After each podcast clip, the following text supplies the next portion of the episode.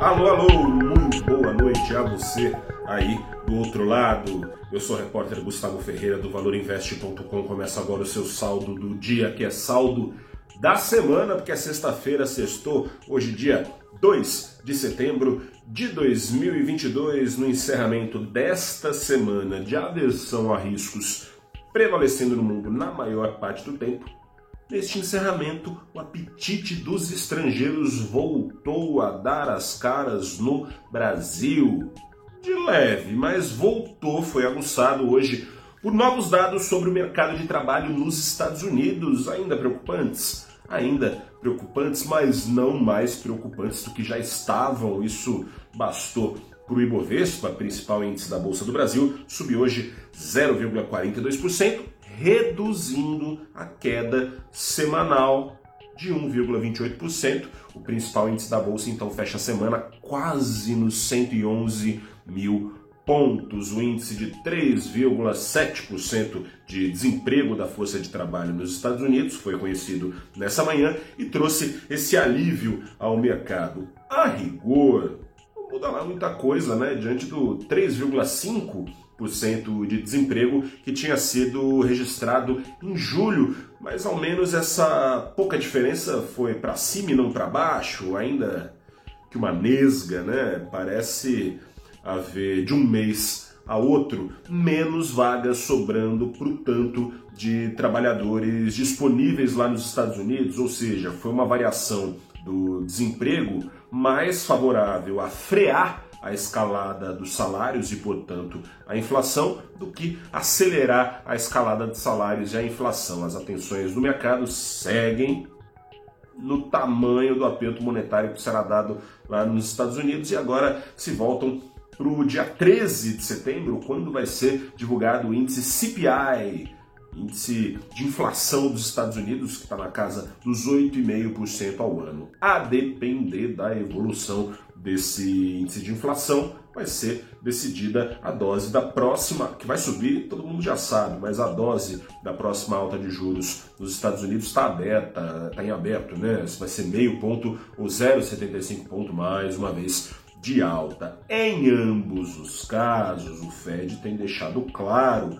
que o ponto de chegada é o mesmo, bem mais para casa dos 4% ao ano do que dos 3% ao ano que vinham sendo embutidos aos preços pelos investidores. De todo modo, se vier uma desaceleração, ou seja, não uma alta de 0,75 de novo, de meio ponto, aumenta a chance de não precisar ir até os 4%. Por quê?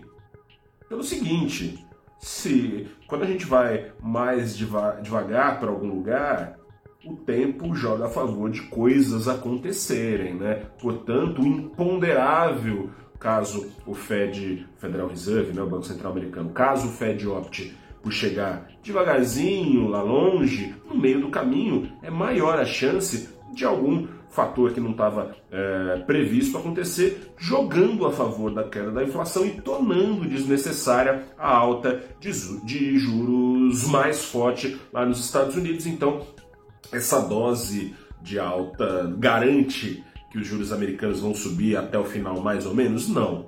Mas pode trazer ou não esperanças no mercado de uma alta maior ou não ao longo do processo todo de aperto monetário. Seja como for, segue colocado no mercado global o risco de recessão planetária fora os Estados Unidos. A Europa deve é, subir seus juros aceleradamente, a inflação lá também. Aliás, estagflação mais grave ainda na Europa, né?